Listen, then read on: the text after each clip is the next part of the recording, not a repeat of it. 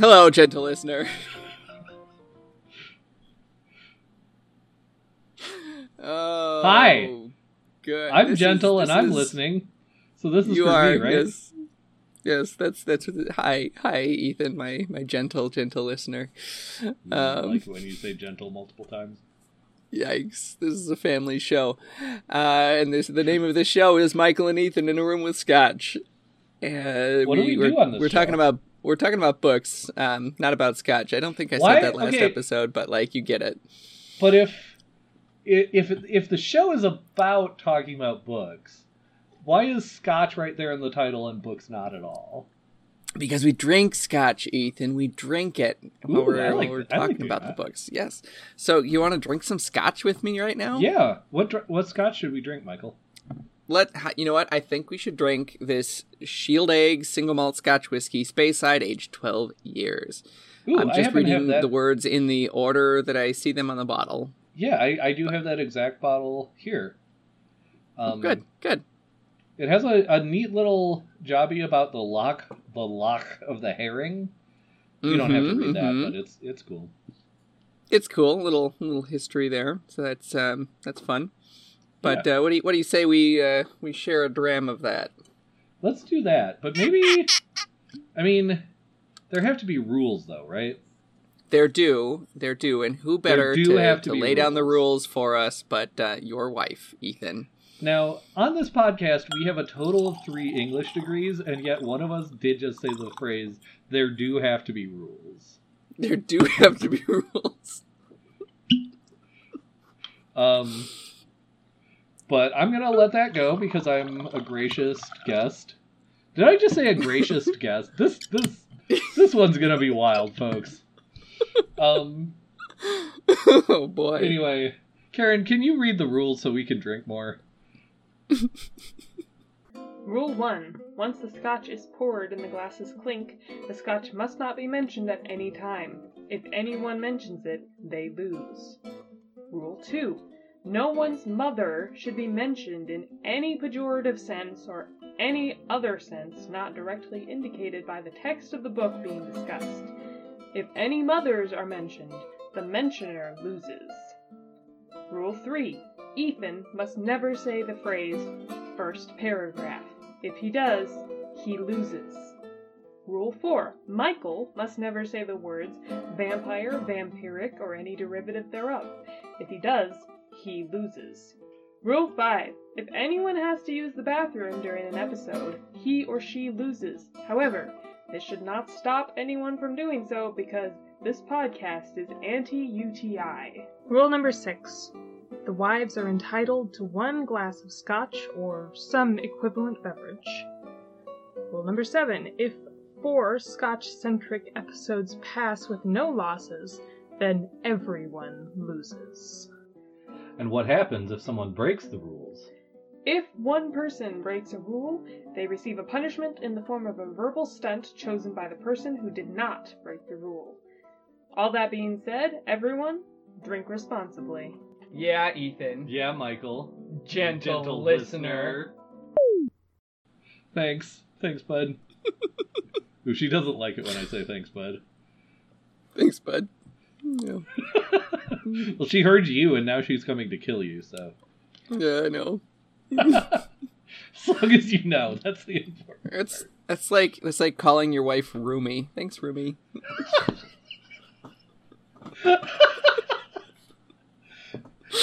All I'm saying is, that's never occurred to me as something to do. And gotta. It might have set off a chain of events that will lead to me sleeping on your couch. Because when I get myself kicked out for doing this too many times, which could be twice, I am going to like make you pay the piper as the person who sort of lit the lit the spark that did the fuse or whatever you however you say that. hmm That old chestnut. Yeah, it's that's that's the chestnut right there. You got it. I'd talk more about chestnuts, but this is a family show. oh boy, look I am. Oh, sláinte.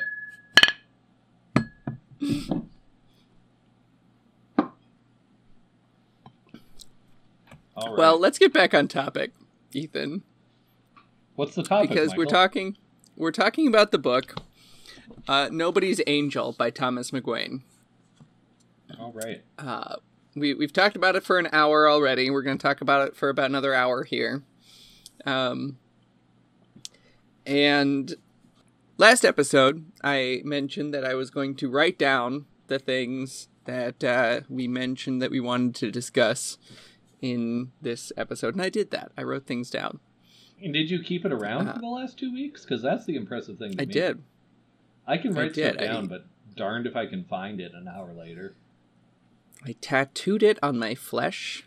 So Oh wow! Oh oh wow! Okay, it's- uh, that's, that's how devoted I am to this podcast, Ethan. that took a turn.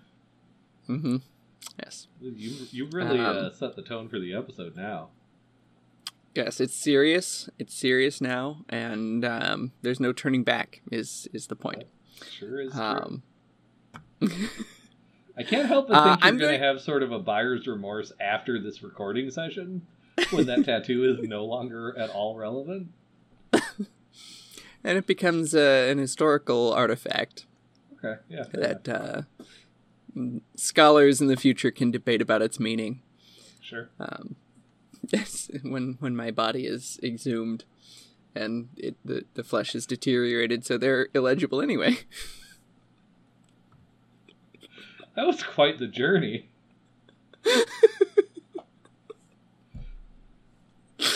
Oh wow. Um yeah, I went to a dark place there. Um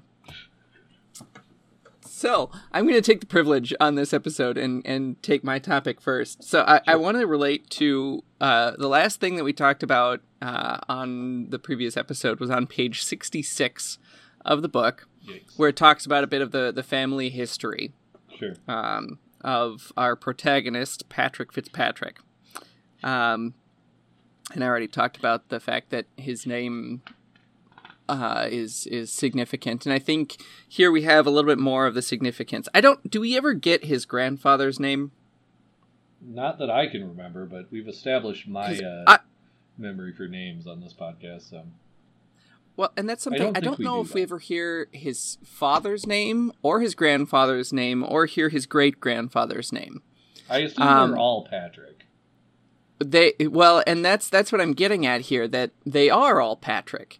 um, in a in a in a very uh, very um, literary way.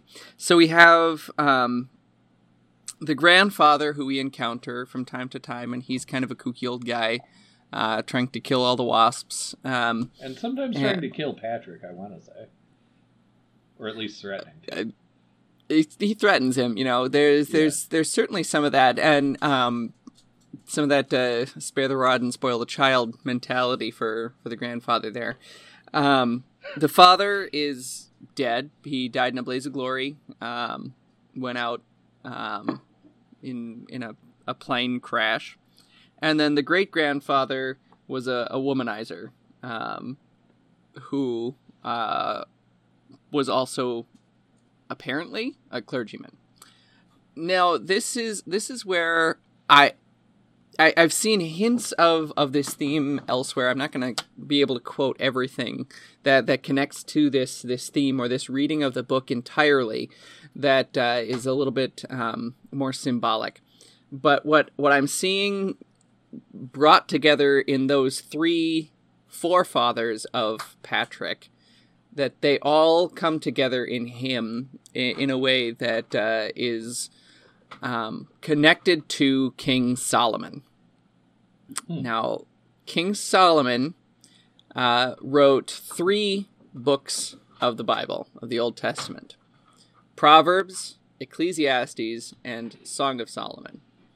Um, and the you take the themes of, of each of those and I think they are represented by Patrick's fathers, plural here. So the grandpa uh, represents the Proverbs of Solomon, especially as I, I um, mentioned there, spare the rod and spoil the child is directly from Proverbs.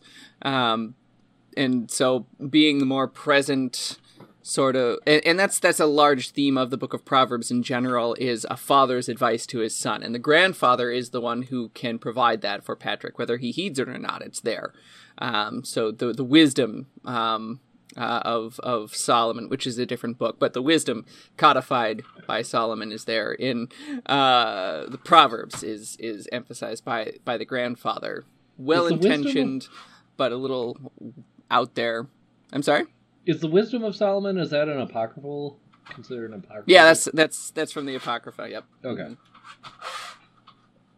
Yep. So, um, but yeah, no. Uh, the, so the proverbs there are um, the the grandpa. Um, the great grandpa would be the Song of Solomon, which uh, is the the um, the one that uh, that young Jewish boys aren't allowed to read because it's considered too explicit for them.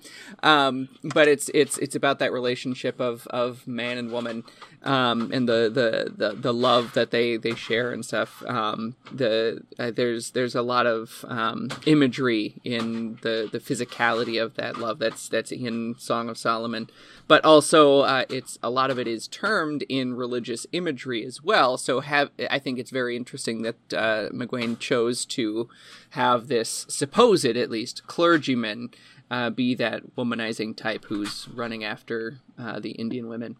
Um, so there's there's there's that aspect, uh, and then the father uh, is Ecclesiastes, um, who is by far the more um, uh, prominent figure in Patrick's psyche, anyway.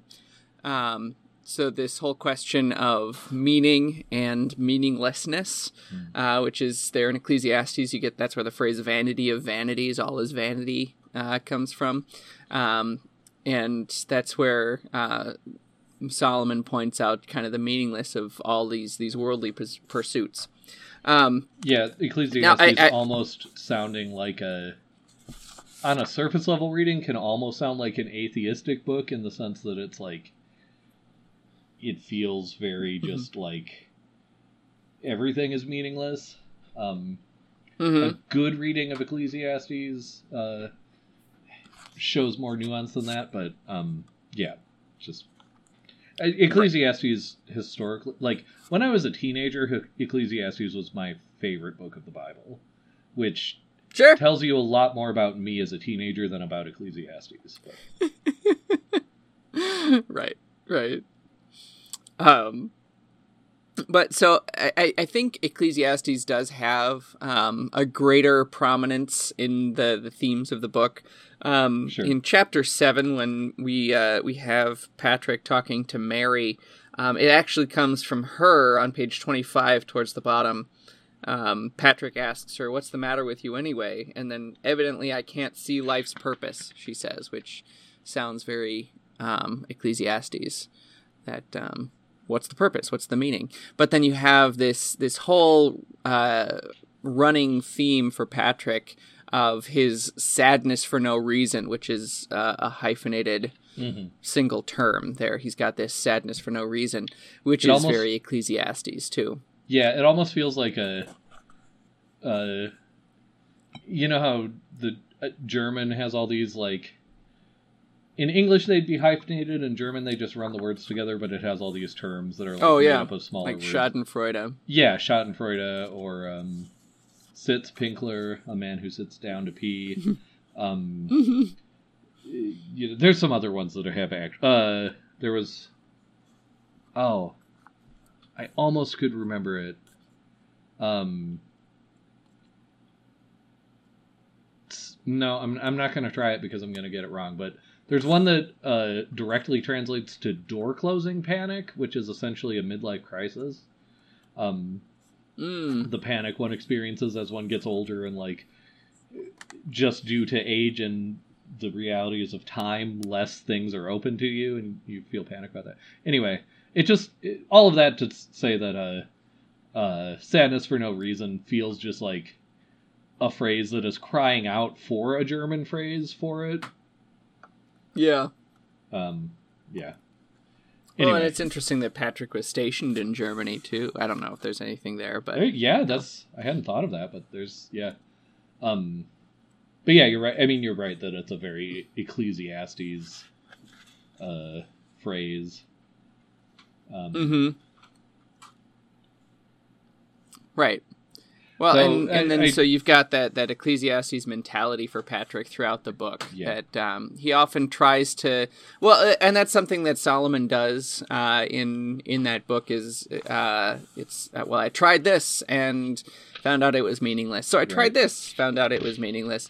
And Which so you've got a little bit of that in Patrick, where he's Yeah. he's trying the workout, and that's not fulfilling him. And so he tries this affair with Claire out, and that crashes and burns as well. Yeah, no, I Um, was I was starting to say it it feels like that could be the pattern of what Patrick does in this book. Um Right. is the ecclesiastical pattern.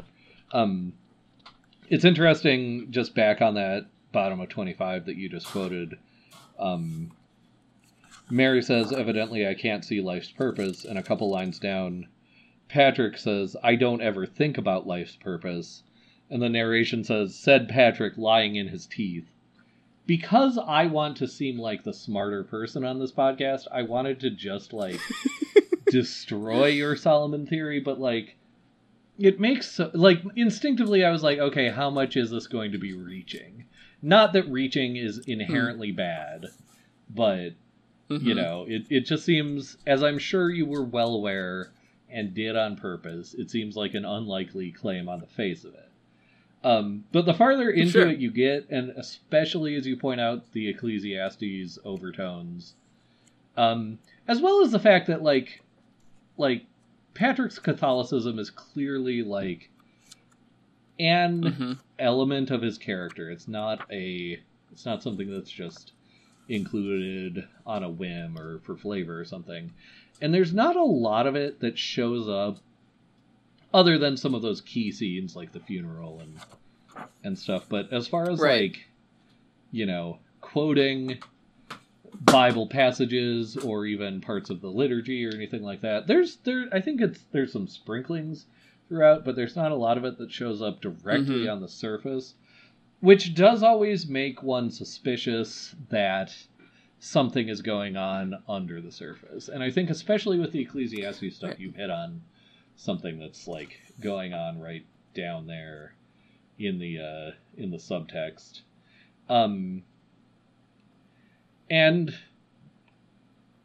I think you at least implicitly answered the follow up question that I instinctively had when you started on this theory. Uh, which is to say, do you feel that Patrick is sort of not um um what's the word I want? Not pinned to one of these texts uh, in the sense that he may be all three of them. Yeah, I think so. I think Ecclesiastes definitely has the biggest presence um, overall. Um, and and there's uh, hints of, of other characters kind of guiding him along in this Ecclesiastes journey. Um, when he's he's riding with uh, Catches, who is revealed to be um, the father of Mary's child. Um, catches himself on page 131 uh, says life is more than just work which um, sounds like it comes out of ecclesiastes Mhm. there too right um, uh, the it, like a paraphrase anyway. So like you've you've got other other characters kind of guiding him through this ecclesiastes idea too but really wait when he gets caught up in that um, sadness for no reason he is locked into that ecclesiastes. And so he tries to to shift his way out of it but really the only way he can do that is through the other two is proverbs or song of solomon. Um, so he either waxes um, uh, poetic about the, the the wisdom that's that's out there, but he can't really do that except through action. Like really what's interesting about Patrick I think in a lot of ways is that his words fail him. So we we mentioned before that um, he interrupts the priest in the middle of the the sermon at uh, Mary's funeral and says shut up, we knew her, you didn't. But then he doesn't really have anything to say. He can't. He, I, I don't remember the exact page number for that, but um, he he falls short. He can't actually finish up. And then we've got all these different scenes of him getting into fights, uh, getting arrested, and all this stuff. And so, like, he tries to figure out that that wisdom aspect to it, but he can't do it through words. He has to do it through actions, and he tries to apply the stick, um, the the rod, you know, with with abandon and no real discretion. So he fails at the the proverbs. He fails at applying the wisdom.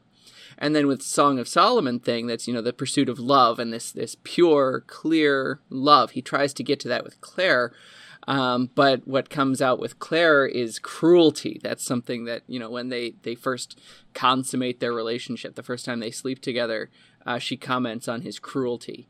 Um, and yeah. really like brings him back down. So every time he tries to branch out, um, he falls right back into this Ecclesiastes. Yeah. Um, and I will say, just as an aside, because I don't have too much more to say on this than sort of a few theses. Um, hmm. But you could do a sort of feminist uh, at least term paper, if not longer, you know, thesis on this novel. And I suspect that from that perspective, certainly Patrick Fitzpatrick does not come out smelling great. Um, no, certainly not. And I suspect that Thomas McGuane also maybe doesn't. Um, I think there's a you know an argument to be made that he's doing some proto-feminist things or or you know is at least sympathetic there but i think he falls short in the mm. way that a lot of uh, male writers from the 20th century do um sure again we'd have to get into a much longer discussion that i haven't really thought through terribly well to like hammer out all of the nuances there but i don't know i mean if nothing else the fact that claire a clear sex object is the only real female character in this book is a classic mm-hmm. sort of male novelist trope that gets pretty tiresome. Um, well, I want to challenge that. Sure. Real quick. Yeah. What about what about Mary? Yeah, I mean, I guess Mary is a so Claire's not the only female. Not character. your overall point. Sure. Just that's that um, sub point. I mean the the thing that Mary brings up to me, and this may be a point in McGuane's favor, a point against him, or simultaneously both, is that mm-hmm. in Western, like, as in the the you know, uh, what my um dear departed grandfather would describe as the gunsmoke and horse manure genre. Um, that this book certainly has heritage of um, both films and literature, the the westerns. Mm-hmm. Um, uh, feminist criticism has long held that there are only two female characters in that genre, at least you know for ninety nine percent of its history. Um, and they are the prostitute and the virgin. Um, historically, mm-hmm. what happens is you have a cowboy. He rolls into town. He or he doesn't, or he's already in town, whatever. But um, he's a he's a lone gunman. He plays by his own rules. He flirts with or even sleeps with the prostitute, who is also like the barmaid and or the waitress at the at the um, bar. Mm-hmm. She's often uh, not to put too fine a point on it, she's often brown skinned, like Mexican coded or whatever. Mm, sure. Um, and then the only other female character is the the um, Jungian term is the Madonna Virgin complex. So she's the only other female character is right. the Virgin, um, and uh, she is like usually like the school teacher, um, mm-hmm. or the preacher's daughter, or both. Um, right. And she is you know, pure, and she represents civilization coming into this this anarchic setting, and um, she's the one that the cowboy marries. Like ultimately, she quote unquote tames him. He marries her. You know, they're the thing, and then he has to like sometimes symbolically or sometimes quite literally divorce himself from the prostitute in order to marry the the uh, Madonna or the Virgin. Mhm. Um, and the the much cruder, even cruder version of it is that you know the the barmaid is the one that he sleeps with, and the teacher is the one that he marries, right? Um, hmm and so Claire and Mary, in some ways, very literally, in some ways, very in a very on the nose way, fall Yep. into these two categories. And you could argue, especially with Mary's character, that McGuane is trying to either problematize them or reverse our expectations of them in some way. But I still think that like he falls into a lot of very tiresome stereotypes with the the female characters both for his heritage in the like cowboy western novels as well as for hmm essentially white male writers in the last half of the 20th century just writing quote unquote literature Right.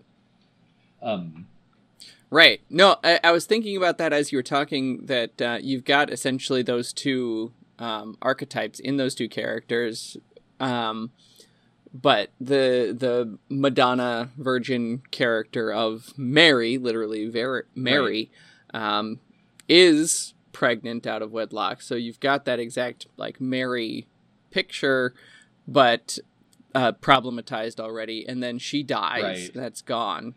Um, And those- and then you move on to Claire, who is very much a prostitute character, but herself like interacts with prostitutes and separates herself from prostitutes. I mean, like, not, I'm not saying that this passes the Bechdel test because it definitely doesn't. no but Um, those but, the like- reasons you've just named are the reasons that i say maybe mcguane was gesturing at sort of a right. Right. problematizing of these archetypes, but the way that these two characters function in Patrick's psychology and in his Mhm. personal sort of pantheon are just straight up Mhm. and down the old stereotypes. They just have new, vaguely Absolutely. feminist window dressing. Sure. At least that's that's sure. my take that's on it. that's fair. Um, you know, I, I think I, I think there's definitely a movement there. Sorry, I was just gonna Yeah. say I think other arguments could be made, but I, I I think that's he just falls back to that. I don't think there's anything more than that. Sure. I, I and I think um without knowing more about Thomas McGuane, I can't argue against you too much. Yeah. Um Well, and sometimes I, I think there would need to be more evidence from like his other books and things, but I think the way you know if I if I try to put the best construction on it for this this book, I think the way he's using those characters is precisely for Patrick's psyche and really emphasizing that character that that Patrick is you know, I mean he's the protagonist he's a central character but it really is kind of a psychological book for him right. and his development. And I mean, we we haven't even talked about Tio, Claire's husband, um, who He deserves some discussion. refuses. I, I mean, like, there's just his interaction with the three prostitutes, and like how he just goes upstairs and sits and does nothing while they just, you know, have a party downstairs on their Right. own. I think that Um, um, part of what we're getting to here is like the reason that sort of later uh, works that were trying to be feminist, what they do is they stop centering white men because there's only so far you can go having a white man as your main character and still be a feminist Mhm. work. Um, so Sure. like part of what you're saying is just like these characters function as the main character would see them functioning, and that's a fair point. And the point is that is Right. not that like Thomas McGuane is a bad person or anything like that. It's just that like No, this no, is somewhat overdone and tiresome. I think from a certain perspective. Um, sure.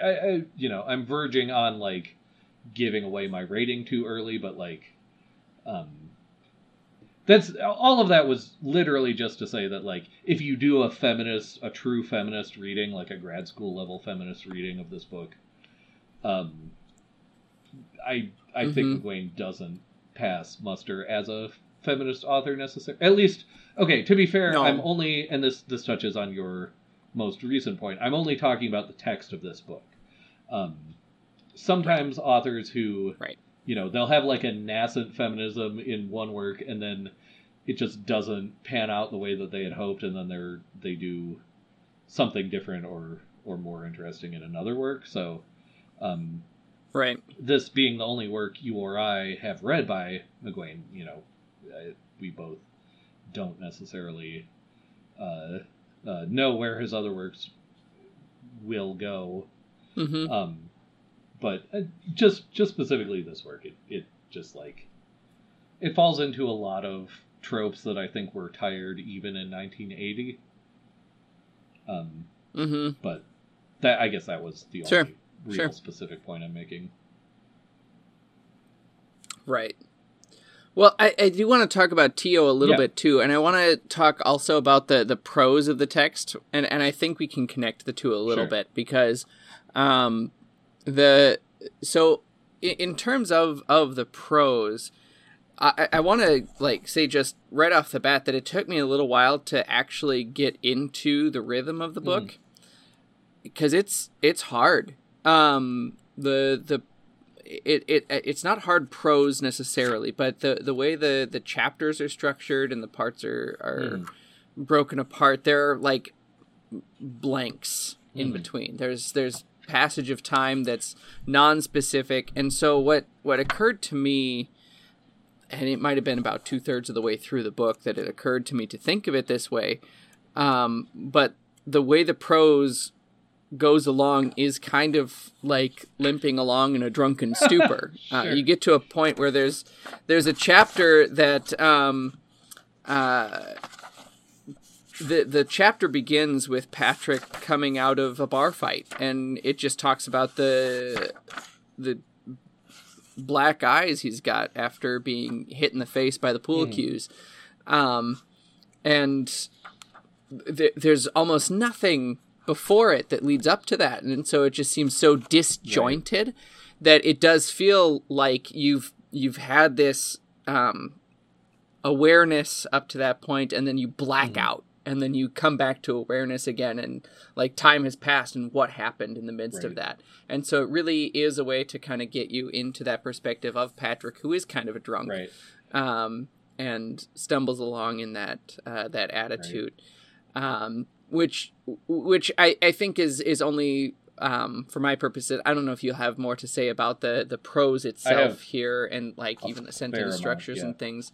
I'll okay. I'll I'll, I'll toss it over to you in a, in Sure. a second, but uh, I think that uh, really does does just root it even more in the idea that we are at Patrick's perspective for this this novel that that we are in his his headspace um, yeah.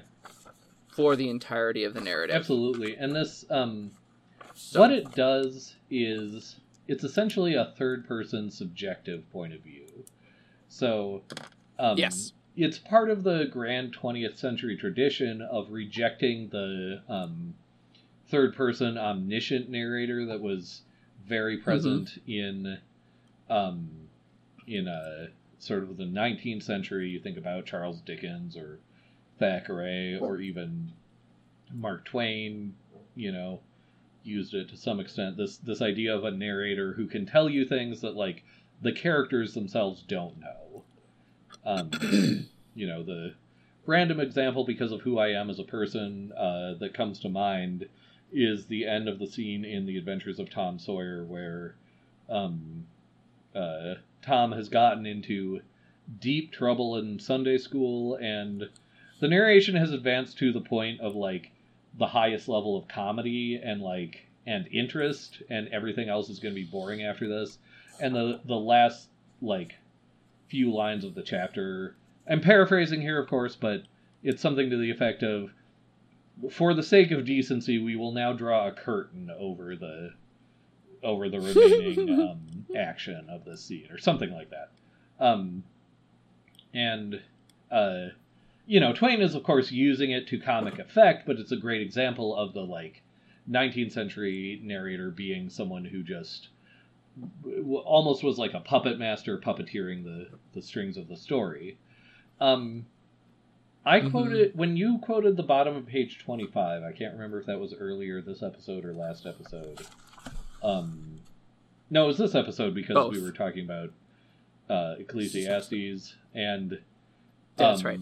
The narrator says, "Said Patrick lying in his teeth." Now that almost seems similar to like the Mhm. 19th century, you know, prose, but um, it's omniscient only insofar as it's telling us, the reader, something that Patrick knew, and um, Right. I could be wrong. Maybe McGuane makes some slip ups, but um, as far as I remember, you know this this narra- narration it tells us everything about what Patrick's thinking, or probably not everything, but it tells us things that Patrick knows and in his his perspective, but essentially nothing else. Um, which, Right. as you were starting to push towards, is the greatest pushback against my feminist reading in the sense that like maybe Patrick sees the Madonna sees his sister as the Madonna and his lover as the whore because like that's his own broken or arguably broken psychology, you know, etc. Um, right. Right. And like both of those are overturned for him too. So like if you wanted to push Yeah. back against that, which I don't know is necessarily my purpose, like that's the way Sure. that it's done. But um, there's another element. I, I'm not interested in defending that. Yeah, and uh, this these are like these are outlines of like instead of being outlines of the thesis or the term paper, these are outlines of like the um, seminar class discussion you would have and, and debate you might have in like an actual grad Mhm. level class um, where you took up this novel, and that you know could be very interesting. Right. Um, but I just as you were talking about sort of the subjective nature of of the prose, um, I was paging through and I just found a really good example of, um, or pair of examples really of how this prose goes. So, uh, bottom of page 20, we're in chapter 6. We have a break. Um, and then uh, it starts with a new, ch- you know, chapter section. Black coffee and a morning breeze through the paper. Martinsdale Hutterites had recalled 300 contaminated chickens. Cowboys for Christ was having a benefit. Billings fireman captured with three pounds of methamphetamines. Poplar man shot to death in Wolf Point. Bureau of Indian Affairs investigator and tribal police arrested two men as yet unnamed. Half million in felonious cattle defaults. Uh, formerly known as bum deals, thought Patrick. A new treatment center for compulsive gamblers. Lives shattered by slot machines. This goes on, but obviously, what the prose is doing here is sort of reporting the things Patrick is perceiving uh, as he's perusing the morning paper. Um, but you do have to do a decent amount of inferencing that I personally wasn't expecting to have to do in this particular novel. And I will say it's because of the cover of the novel makes it look like a western. The fact that uh, Kevin's Uh-huh. dad is reading it in Home Alone, I expected it to be a much more straightforward, like modern western, like something where a Vietnam vet. Louis L'Amour. Well, Louis L'Amour, but maybe for a new generation, like a Vietnam vet rolls back into town, You're right. has to confront his childhood bullies. They do end up in a shootout, like you know, a western, but it takes place in the Mhm. 1970s, something like that. Um, so you know, to have prose this subjective and this like literary was kind of a shock for me at the beginning, and then um, we can talk more about that, but just skipping forward within the section uh, to page 23, we have not had a new section break, so he and I think it's his grandfather, yeah, he and his grandfather have had some dialog Mhm. and so forth. Um, and a few paragraphs, so we have about one, two, three paragraphs on page 23, and then the fourth paragraph, uh, just those three take up the first quarter of the page, and then this paragraph takes up the rest of this page and most of the next page. And I won't read the whole thing, but um, it starts when he was away. Patrick's daydreams fell easily back twenty years to summers riding in the hills, spooking games in the spring and down in the blue shadowy draws, swimming in the gold dredge, girls present, the cold sky blue submersion of baptism, the best place for the emerging consciousness of women to grow in suitable containment. Even suddenly in a West German dance hall, remembering the flood of tears at twelve when he'd killed a spike buck in the same little grove where he and his father always cut their Christmas trees. Um, and it goes on in that vein, but like just on like a close reading level, um, the first the original paragraph that I quoted uh, had um, the the first sentence in it is one line. The second sentence is a line and a half. The Mhm. third sentence is less than a line, and the rest are similar to that. In this paragraph, the first sentence is uh, one, two, three, four, five, six full lines. The second sentence is like four lines. Um, and even beyond that, the rhythms are different. The the rhythm of the newspaper is very uh, um, staccato. The rhythm of that second passage is very lyrical. Like it's it you could break it out Mm. into uh, lines based on the comma breaks and make it like a like a free verse poem almost. Um, hmm and like it's it's it is pretty cool and interesting for like both of these prose styles to coexist um, within pages of each other and i think that all just supports sort of the point you were making before michael about like the prose itself changes with where patrick is consciousness wise and where he's hmm um, you know what what we're trying to convey. It's a very um, MFA. I don't know if uh, Thomas McGuane holds an MFA degree or held one at this time, but it's a very MFA thing. Like it's almost MFA bait. Uh, people who were in an MFA in creative writing really like at least this idea. Um, you know, whether or not they like the execution Mhm. is a very is a separate thing. It's very subjective, but um, yeah. So that's that's what I've got on the prose. Right. Well, I think something else that it does by by being so based on what's going on with Patrick at any given moment and and changing that way is it makes really every other character inconsistent. Um and it's uh I- mean it, it comes out with with Claire, um, you know, the the first time Claire and Patrick sleep together, for instance, like as far as you can tell, she's totally willing. Um, and she's invested in it, but then she comes out on the other side and talks about how cruel Right. he is. And th- I mean that's that's jarring a- as a reader uh, to to see that that that sort of um, take or, or that sort of um, response from her because you had no clue that she was opposed beforehand, but then now he's cruel and what's going on, um, which is which is a way to reflect back on his character and get a little bit of uh, an outside perspective that this this character of Claire can present a mirror in that way to him. Um, and yeah, so like you can look at Mary too, and I, I, I wanted to. I, I thought about asking you earlier on why did Mary commit suicide? Sure. Um, as another question, uh, open, and I, I, I don't necessarily want to uh, talk about that right now at this point, but but I think um, something that's that's done with the prose surrounding Mary is making her inconsistent too. You know, you get this aspect that oh she's crazy, and so the easy thing to do would be like oh she's so crazy she killed herself. You know, turn her into an Ophelia a little Mhm. bit that way, that she's just crazy and so she just killed herself. Um, which you know is is a disservice to Ophelia itself, but um, it it becomes that sort of simplistic thing. But it's it's not that simplistic um, for for why Mary commits suicide. There there's more to it that if Patrick was paying attention, um, he would have understood more. Um, and it's it's interesting too. We get this almost supernatural element there that he realizes that something's going on. He's totally separate from her, and he jumps up from wherever he is and goes running off after her to try to find her. I was I was looking at the page earlier. I don't remember where it is, but it's almost a, a clairvoyance that he has about Mary um, before she dies. That he he gets this premonition of her being in danger. So like he is tuned into her in some respect, but but not totally mm. perfectly.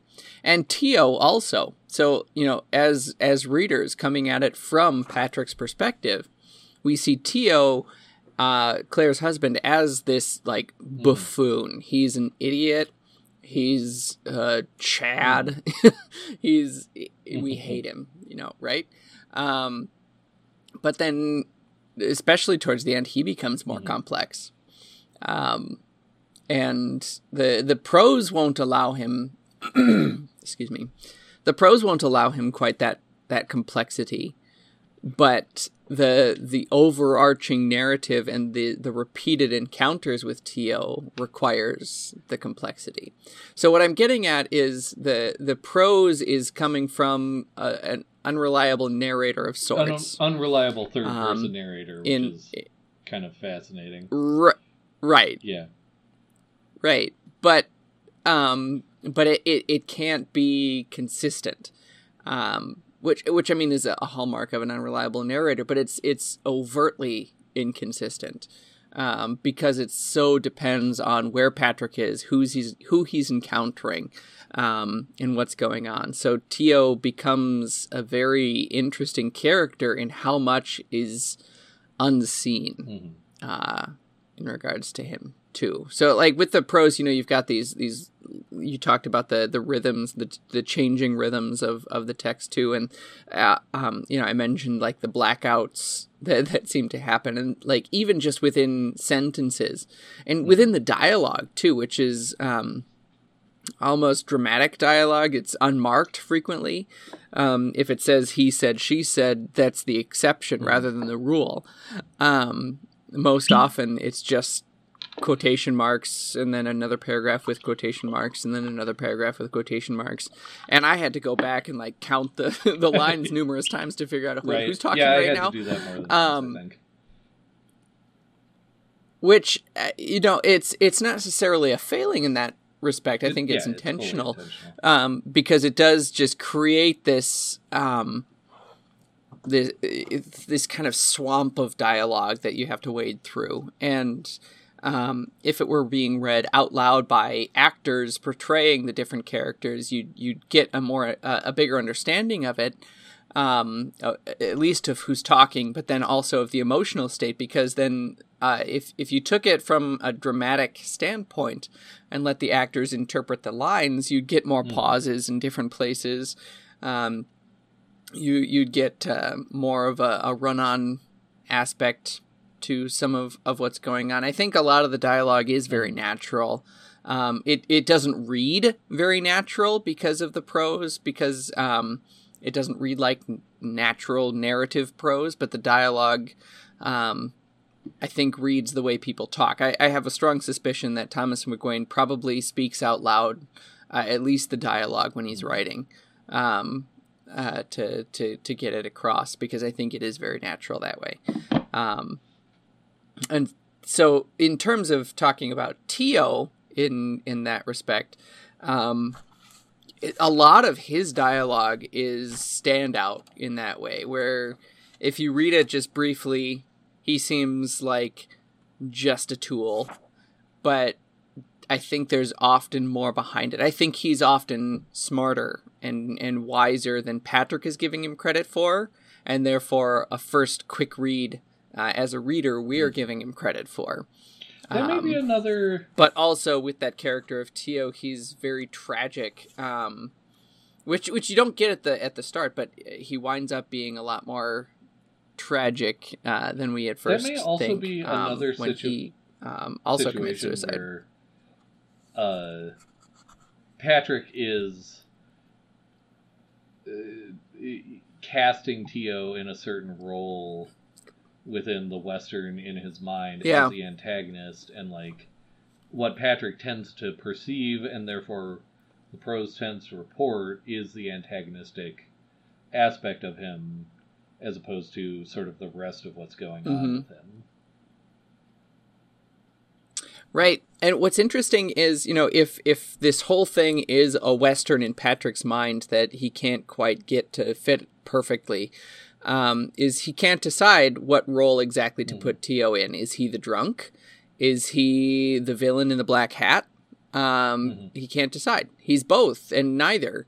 Um, and he flip flops uh, over Yeah. those things. So um, it's it's something that uh, you know in the prose, in the narrative, and and in Patrick's perspective, it it waffles around. But when we actually hear Tio's own words, we can see as the reader, oh wait a minute, there's there's more to Mhm. this character than what Patrick Mhm. sees him as, um, which is really for sure. fascinating. So. I don't know if you had more on on I Tio. don't specifically there, because I really desperately want to tell you my uh, Kevin McAllister's father theory. Okay. That's that's one I want to make sure that we have space for. So I want to hear. Tell me your your theory on Kevin McAllister's father. I think I want to do this inductively, and I have a couple of sources I want to. Oh, great. Um, so you may get there ahead of me as far as where I'm going with this, but that's okay. Uh, the first source I want to quote is an essay by Ursula Le Guin, uh, beloved famous fantasy Hmm. author, um, who wrote an essay, I think in the 70s, called Why Are Americans Afraid of Dragons?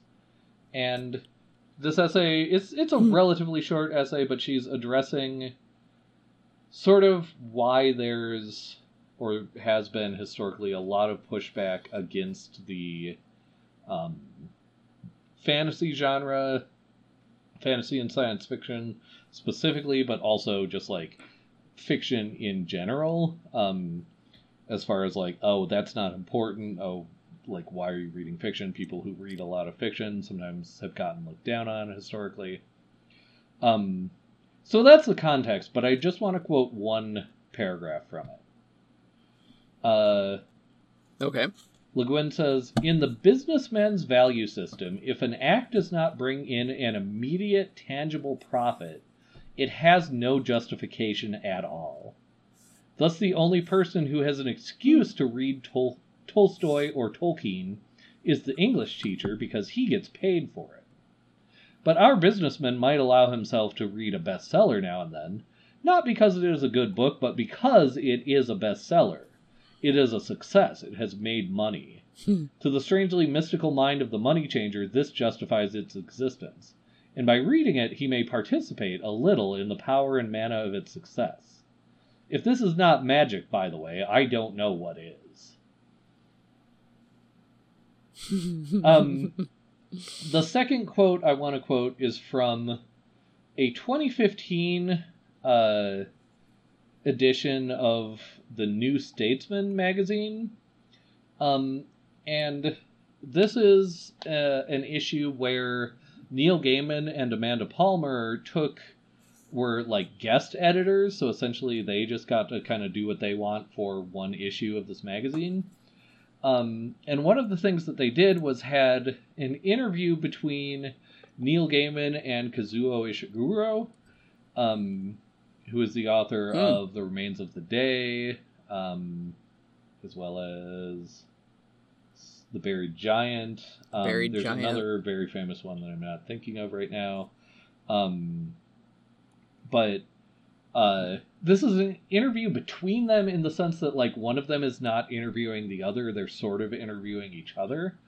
Um, so in a traditional Hmm. interview, you'd have an interviewer with like one or two lines, and then an interviewee with many more lines than that. This is more like they both have sort of a similar number of lines. And I just want to quote a small passage from that Mhm. interview. Um, Ishiguro finishes a question. Uh, uh, well, I'll I'll read the whole question actually. Um, Ishiguro says, "Is there something about books as opposed to films and TV that's inextricably linked with a sense of class? Do you remember educating Rita?" Neil Gaiman says, "Of course." Ishiguro says, "What happens there is when a working class girl wants to quote better herself unquote, she goes to college and studies literature. That's what separates her from her class roots. She can't relate to her family anymore, but she seems to be equipped in some kind of way to move into the middle class world. There's always been that aspect of books. I've been very aware that is part of why some people want to read my work. They think it's prestigious to be seen holding a book by a literary author in their hand. If they are trying to make their way up the class ladder, it's Hmm. not enough just to make a lot of money. You've also got to be able to converse well about culture, read certain kinds of authors, and go to certain kinds of plays. I'm always very uneasy about that. Uh, Neil Gaiman says, so we're actually talking about reading for pleasure as opposed to reading for improvement. The Victorian idea of improving literature, people who want to somehow improve themselves or their mind, you can look at their bookshelves and know who they are, and the people who just read because they want to go into the story. Um, and it goes on from there. Uh, uh, you know, and, and problematizes some of the things that they've already said, and, and it's a really fascinating interview. Um, it's like slightly behind a paywall now. I'll provide a link, but um, it's one of those things where you get a couple of free articles Hmm. and then you have to pay. But um, anyway, uh, as soon as when I got about halfway through this book, and I of course had in mind your earlier question or your earlier idea that Kevin McAllister's dad was writing this. These were the two essays and specific passages that popped into my mind. And specifically, if you think about Kevin McAllister's dad, he lives in New York City. I forget if we get anything about what his actual business is, but like, given where they live in New York and the type of circles that they run in and the fact that they're going on like a destination Christmas vacation, like, you know, they're like yuppies in the truest sense of the word, right? Young-ish, Oh, certainly. youngish yes. and It's- upwardly it's, mobile. it's it's remarked on numerous times how how wealthy their their neighborhood and their house Right. is and But I at least yeah And So, I granted, mean- you've watched Home Alone much more recently than I have, but I at least get the sense, historically speaking, that like, yeah, they're they're they're wealthy, but they're like new rich, and um, you know, especially in New York City, that's always there's always been this like new rich versus old rich uh, uh, distinction. Well, they they don't live in New York Okay. City. I don't forget exact. I don't remember exactly where they are, but Home Alone Two takes place okay, do in you New remember where they live in New York? In That's where he gets lost in there. Home but- Alone One. Are they in like New Jersey or something? Let's see. Chicago. Oh, okay. Well, it kind of doesn't matter, even though I just kind of implied that it matters a lot. But, um, you know, the point is that these are clearly sort of new rich folks, and whether or not they are, like Kevin's dad is is very much like trying to be a certain type of person that he seems not to be naturally, and hmm it feels to me like when Home Alone takes place, like Thomas McGuane's novels might be the exact novels that people in Chicago or in certain parts of New York, for that matter, but especially in Chicago, that like everyone at the holiday party will have read Nobody's Angel. So when I, you know, Got when I first, um, uh, when it, again about my expectations when it was first introduced what i assumed was this was a vacation book this was a beach read this was a western Right. that kevin's dad That's is reading that's exactly what I assumed. sure yeah is you know that he's reading as, as just like a, a chill out you know big mac of a book um not something to improve him just something to entertain him because he's on vacation. Um what i've modified my opinion to is exactly what ishiguro was talking about as far as um uh well ishiguro and gaiman talking about as far as like improving literature or literature that makes you look a certain way or gives you a certain social credibility or what ursula le guin much more simply described as mana right the sort of book Mhm. that you read and have about you not so much for enjoyment as for credit of various kinds, whether that's spiritual Mhm. in some some vague way or cultural or um, you know whatever whatever other adjective you want to put on it. That's my analysis of why Kevin's dad has this particular book in his hand. Mm-hmm. I like that. Yeah, because I, I was wondering that myself because honestly, I had the exact same thought that this was just going to be Louis L'Amour adjacent. Yeah, Um, this was going to be a western. We were going to have the shootouts. It was going to be a lot of candy. Um, and I, you know, for for the podcast's sake, I was expecting us to to be able to to talk about the the western genre a little bit and um and what the the value of a candy book like that was, which you know we kind of are a little bit. and to be um, fair, I think even the like back cover of this book kind of Oh my god, markets it that way. Yes, I, I, Yeah, let us both take up our detached back covers that we have. the detached back cover that we have that's separated from the text of the book um, in more ways than one. Um, yes. Uh, so in Thomas McGuane's Montana, you could almost laugh. Which Starting- sets uh, very wrong expectations right from the get go. very wrong. Very wrong. Uh, there's there's a lot wrong with this this back cover. The Indians are nowhere to be seen. Not wrong. true. There for one actual. thing. That's There's very at least one prominent Indian character in this book. Yep, yep, yep. Um, and in the Old West, a variety of new lifestylers are mingling with the locals. Okay, that's true. But Patrick Fitzpatrick, Army tank captain and whiskey addict, isn't laughing when he returns home and takes stock. His family is missing, divorced, dead, or trying out for the movies. The ranch is in pieces. Okay, Okay. so Like, and this, of course, is us doing the uh, reader's guide, but with the back cover. But for the back cover. guide. Um, but like, all of that is technically true, but the everything from the It- like way the sentences, the very long sentence is structured with both dashes and colons, um, and semicolon, um, as well as the first sentence about you could almost laugh, like it sets it up to be a much more comical, like idea than the no- the novel's Ecclesiastes centric undertones actually are. Mm-hmm. Uh, please Very continue if you wanna if you want to. Very much so. Well, I, I I wanted to to think about this too. That like in terms of the plot of the book, he doesn't just return home at the start of the. He's he's home. He's been Mhm. there That's fair, yeah. for at least a little while. Yeah. So, it, the expectations are, are completely incorrect from the back. Yeah, here. I mean, we don't Um, necessarily need to read the rest of it unless you want to, but like, No, I, Yeah, I don't it- know if we necessarily need to, but like also the ranches and that. pieces. yeah, Like that might be true, but it's definitely not anything to do with the plot. yeah. Again, it like it's technically true, but it sets up an expectation of what type of story this is going to be that isn't paid off at all. No, no. And like because these, Um, um, you know, blurbs like this are often written by publicists rather than the authors themselves.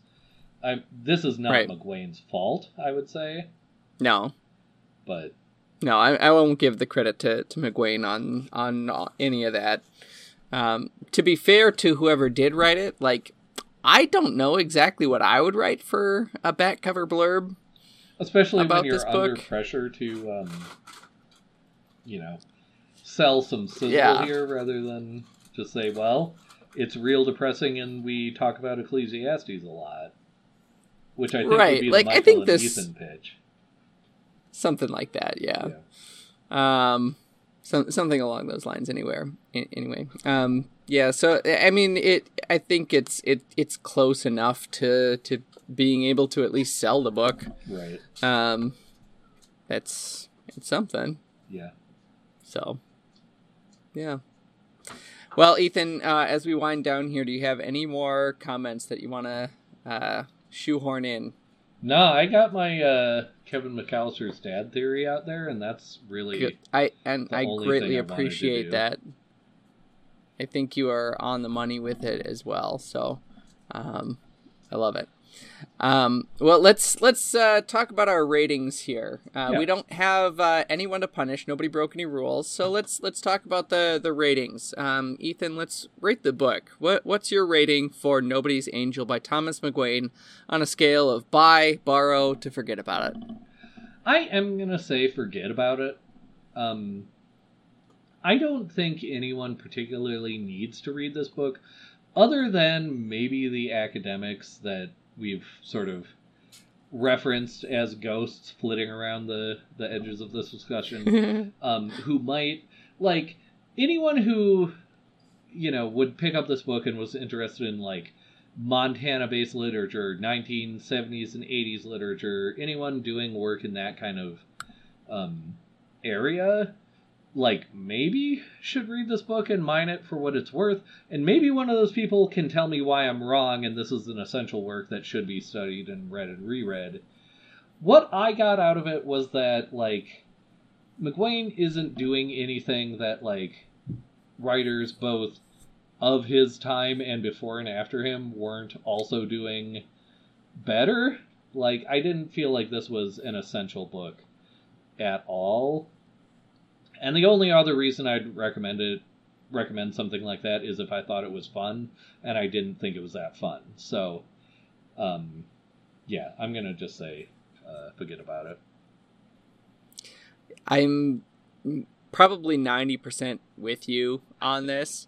Um, like I, I don't know exactly what I expected. I expected a lot. I, I, definitely expected more of the western uh, out Yeah, of I was this- trying this thing, which I was trying not to rate it like based on my expectations of it and just based on the book itself. Yeah. But Right. That, that that's that's fair. Um, I, I you know the the fun factor.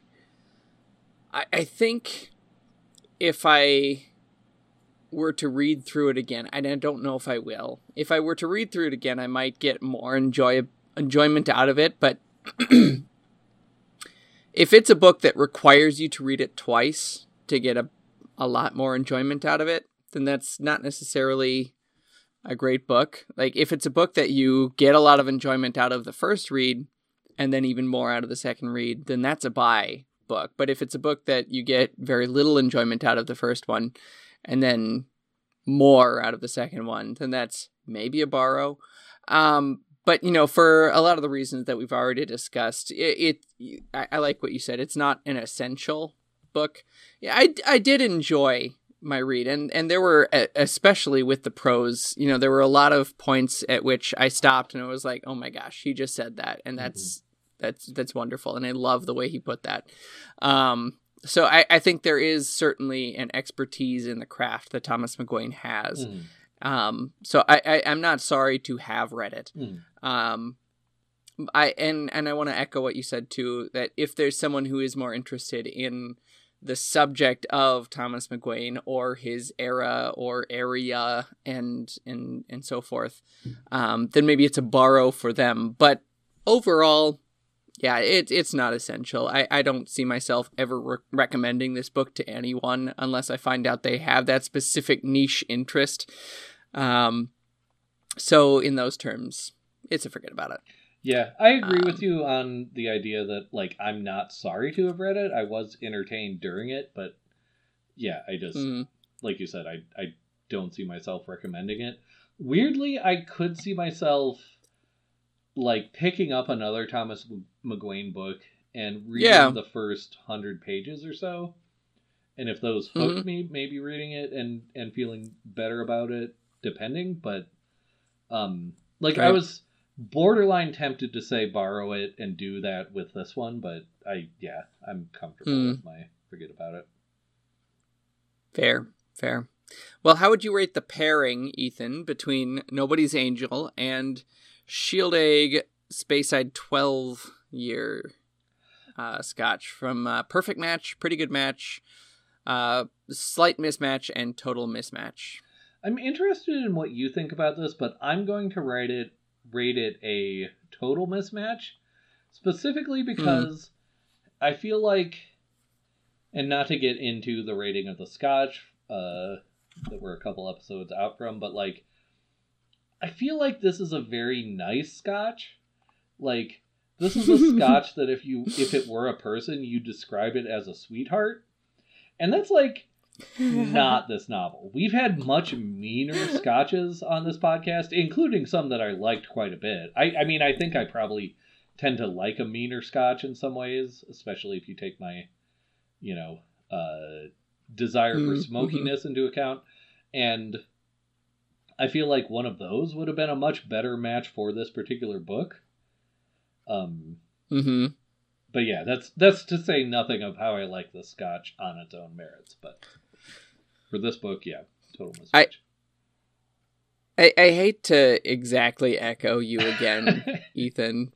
Sorry, Jack. Um, but I right. Like, I, no, it, it does.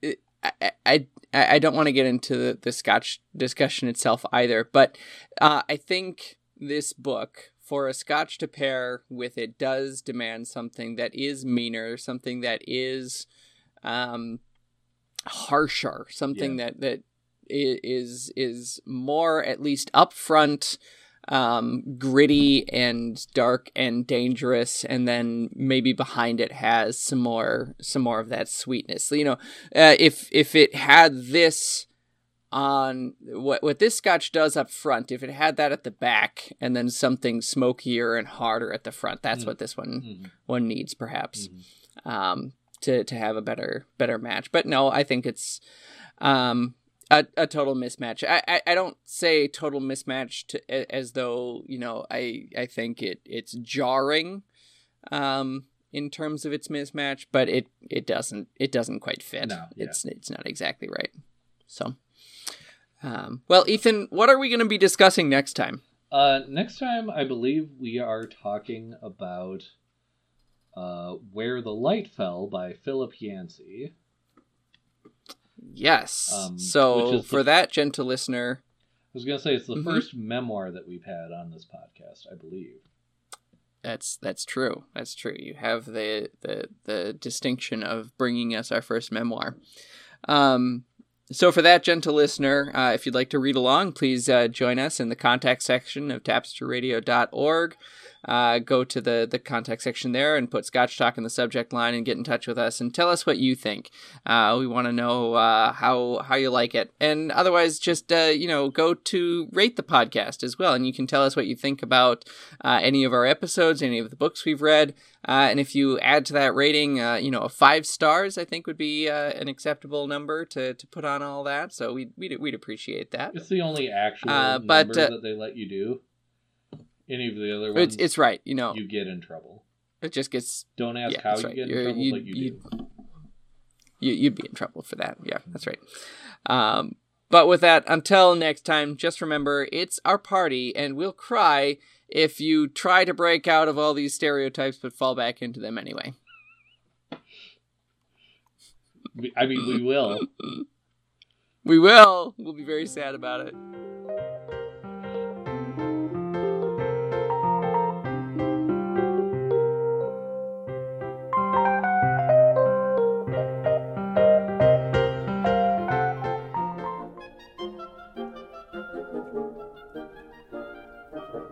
Obscurantism and obfuscation. Orally observed, gentle listener. Gentle listener. Gentle listener, Gentle listener, Obviated objects of oblivion obambulating about offered unto you Offered unto you offered unto you In the Tapestry Radio Network. tapestryradio.org. from our our fancy fancy to to yours. yours.